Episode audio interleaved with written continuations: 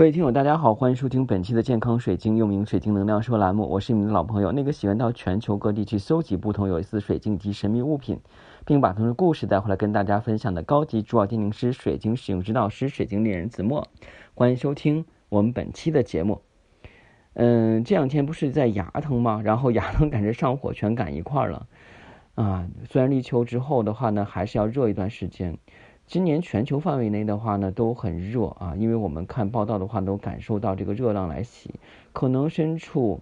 啊，就是热区的您哈，为什么叫热区？因为我不知道您在什么地方，但是呢，可能您现在正在开着空调，或者说在炎炎烈日下正在行走，忙于工作，也可能的话呢，正在吹着空调，在屋里边享受了一杯柠檬茶，或者是更美妙的地方，比如咖啡馆听我的节目。但无论怎么说的话呢，炎热确实是给大家带来了更多灾害。其实这跟我们每个人是离不开的。当我们多扔一个垃圾，然后呢多开一次车啊，然后多用一次电，多把空调调低一度，那这些所产生的能源都会对我们的自然造成破坏。当然我也会这样干哈，但不能说的话呢啊，你老师你说坐着说话不腰疼啊，你这个也是跟我们一样，为什么的话要指责我们啊？只不过的话就是我们如果意识到这一点的话，我们尽量啊避免，比方说有些东西啊那个能够啊就是反复利用就多用一用啊。另外呢，就是我们的车如果能够少开的话，就尽量坐公交出行，既省钱而且又省停车费，更重要省心，对吧？现在我跟大家录音的时候呢，我其实是一边在捂着我那颗受伤的牙，然后呢，应该不是捂着，就是在我那个后槽牙那块的话呢，我是拿手放了一块那个透明的白水晶，然后来按着，然后并且涂了一些这个精油，这样的话呢来缓解疼痛啊，这是一个偏方。当我们的穴位上面涂一些精油，然后再用水晶石去按着的话呢，会起到一些镇痛的效果啊。那说到水晶呢，我想大家可能也就是我们的老听友了啊，应该已经跟随我听了4年多或更长时间的节目。那么水晶有什么独特之处，一直让我能够坚持下来跟大家去做分享呢？其实这个也是很多人的好奇，带有这个好奇我来今天解答一下。我们现代人其实是离不开水晶的啊，为什么离不开水晶呢？你今天的节目就可以知道了。其实从历史上，无论是古罗马、古埃及、古中国人啊，还有我们的这个古希腊、古印度和古日本人，以及这个其他的一些民族，都会有这个关于水晶啊来去治疗疾病或疗愈的一些记载，并且呢，像起名、吸引和显化的各种形式，让我们的愿望实现啊，这个的话呢也是有的。在我们中国呢，最早的这个医生啊不是医生，他是祝由师。祝由师呢就是属于这种巫师啊、占卜师这类的，但是他是最早的医生。后来慢慢随着大家对草药啊还有一些病理的认识，才产生了中医学科啊，这个我想如果大家是学这个中医的呀，或者说是学医的这些朋友，哪怕是药学的，可能在这方面都会接触。老师第一堂课教的就是说，最早的这个医生是巫师啊。水晶的使用的话呢，至少可以是追溯到6000年前的美索不达米亚的苏美尔人。就这一个问题提出的话呢，水晶啊到底有什么独特之处？那首先的话，让我们来看看这是怎么回事。首先我们要知道水晶的构成，每次我在跟大家分享水晶或珠宝的常识时，我要跟大家讲的就是水晶的构造。所有的水晶呢其实就是说是结晶的二氧化硅，它是石英石。那玛瑙呢其实也是二氧化硅，不过它是隐晶质，然后石英石是显晶质的，所以水晶的话是晶莹剔透，玛瑙的话看起来更加温润一点啊。我们的石英石呢被认为构成生命的最基本之石。其实地球上的最丰富的2种元素呢，一个是硅，一个是氧。没有氧气我们活不了啊。而硅的话呢，在很多地方我们可以看到，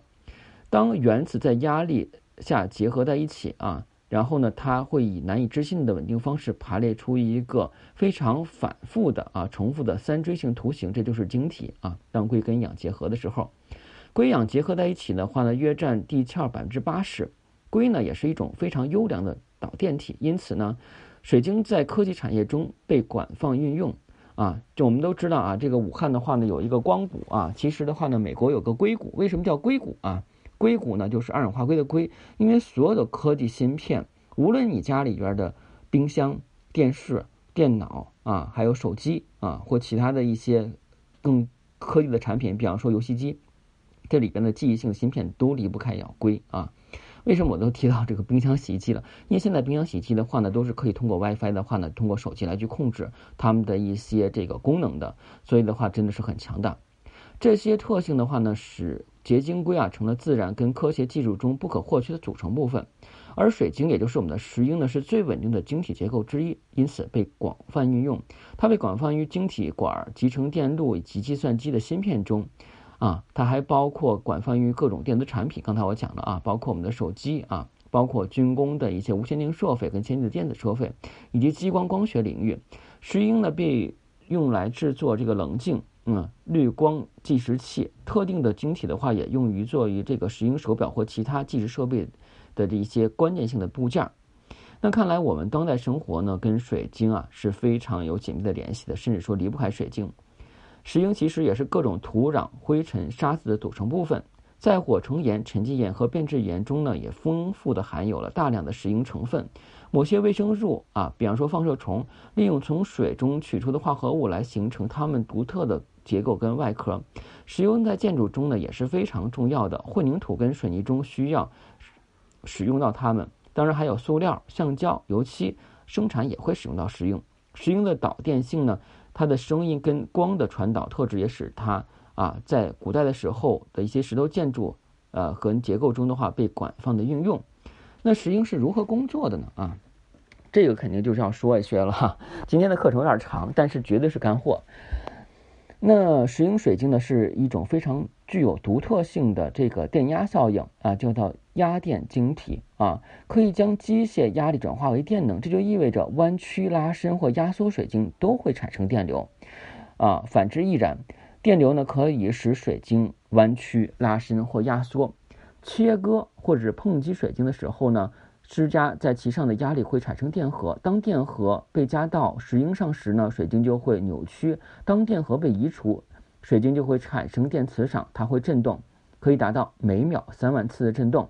考虑一下，我们的身体每时每刻呢都不断的在产生电磁信号，这就是我们能够知道了我们的电磁信号当弱的时候呢，通过用于水晶疗愈或水晶阵，就可以去调理我们这些虚弱的信号，而调理我们的身体，这是非常有科学依据的。另外，你知道吗？水晶可以吸收数不胜数的能量研究人员已经证明了，在合成水晶中可以储存大量的数据信息那我们讲的刚才是讲的合成水晶，其实在天然水晶中也有。我们有这样一个传说，就是亚特兰蒂斯也就是我们的那个消失的文明消失到海里的时候的话，亚特兰蒂斯人把他们的那些文明跟记录的话呢，记录在骨干水晶、还有时光隧道水晶以及资料库水晶里那有些人的话呢，可能能量比较强，能够通过读取水晶的信息得到一部分亚特兰蒂斯时期的一些知识，但是因为没有我们所说的这种科学性的论证。我们不要忘了，科学论证是在不断的实践情况下的话，证明这个事儿是真的，这个理论是真的才是科学。如果你的这个历练值，也就是说你实践值不够不能有一个公认的标准，那它就可能不会被认为是科学。但是我们有一件事情一定要认清楚，世界上未被发现的事物不代表不存在，你没有接受过的东西不代表不存在，否则我们就是井底之蛙。你就像我们你说到古代戏的时候，跟古代人说这个有一个东西叫电灯这个点上以后就亮，不用坏眼睛通过电就行了，他不理解。然后我们在穿越到80年代，你跟80年代人说的话，有个东西叫 WiFi， 可以控制所有的电器，包括洗衣机、冰箱的运作，还有热水器，他不理解而且80年代的人可能都没有见过这个移动电话还可以视频的，这可能只有在80年代的动画片里边才能出现的未来科技产品，但是对于我们现在来讲呢，都完全实现了，这说明我们科技的进步，对不对？另外呢，就是我们讲这个研究人员利用超快的这个强脉冲这个激光，成功的将一个3000 KB 的文件的数字拷贝录到纳米的结构晶体中去他表示这种储存信息量呢可以储存到100万年以上。另外呢，水晶稳定性可以到达1000度，也就是说的话，如果我们把信息的话记录到水晶上，可以一直存有。这就是为什么说我们要对水晶定时的清理跟净化，它能够去存储很多能量。但是我们讲所有的物品物质的话都有一个界限，当存储到一定的部分的时候它就没有办法了，所以就要定时的清理跟净化。还有就是有些信息它可能存储上去以后就没有办法消掉了，这就是为什么我们当用了几年或十几年水晶以后的话呢，要去选购新的水晶，这有很大的原因。那我就问你，你以前穿的衣服，比方说你上小学穿的衣服，你即使没有穿破，你长大还能穿吗？不能穿了。为什么？因为那个衣服已经不能穿到你身上，因为你长大了。当我们的信息的话呢，存储够多的时候，比方说我们存到 U 盘，哪怕是一 T 的 U 盘，那你存到就要想存一 T 零一百兆的东西都存不进去了，因为它必须要去清理部分才可以。但是我们都知道一点，像我们刚才还是拿衣服来举例子，就是再好的衣服，再干净的衣服，你洗多遍以后，它就会有自然的损耗啊，它就没有办法的话呢，就是说像以前那么光鲜了。水晶也是有这样的问题，水晶通过自然损耗，还有人为使用，还有一些不恰当的保护，它能量会消散，这样都导致它的存储信息就会变少。就像我们还是拿 U 盘举例子，我们要是买一个128的硬盘，但是我们拿到手里边一看，可能只有这个100MB 的那个内存啊，这是为什么？就是因为这里边的话还有一些其他的东西没有办法删除，它没有办法100%的，就是能够去完全的把这些空间给你开放。那我们的水晶当用过一段时间以后的话，它里边还有一些复杂的这些信息，我们无论用各种的清理方法，就是我之前讲的几种方法，什么水冲啊、日光月光呀，然后包括冥想呀、声波呀啊，还有就是阳光啊震动啊，它都不能够把这部分的信息清理掉的时候，就要去换新的水晶了啊。另外呢，我们还要讲一下，就是其实你像我们平时要说老师，我平时不喜欢戴水晶，我周围也没有那么多水晶制品，但是手机肯定是要用的，现在离不开手机，因为没有手机没有二维码就寸步难行哈。另外呢，还有就是像用于核磁共振的伽马射线辐射这里边的话呢，也是有水晶的内容存在啊。高强的电磁辐射的影响破坏度的话，可能就是我们很多人就是关心的问题。从1945年广岛跟长崎原子弹爆发之后，有毒的放射物质造成了至今能够看到的一些影响。在2004年的海啸中呢，日本福岛的这个核设施由于这个熔毁导致8000吨的放射物质然后倾泻到太平洋里，带来的话呢是水下野生动植物的这个毁灭性的灾难。那水晶是否可以去帮助这个海洋去吸收一部分的这个有毒放射性物质以及中和这高强度的伽马波呢？其实的话呢，这个是可以有一定的帮助啊。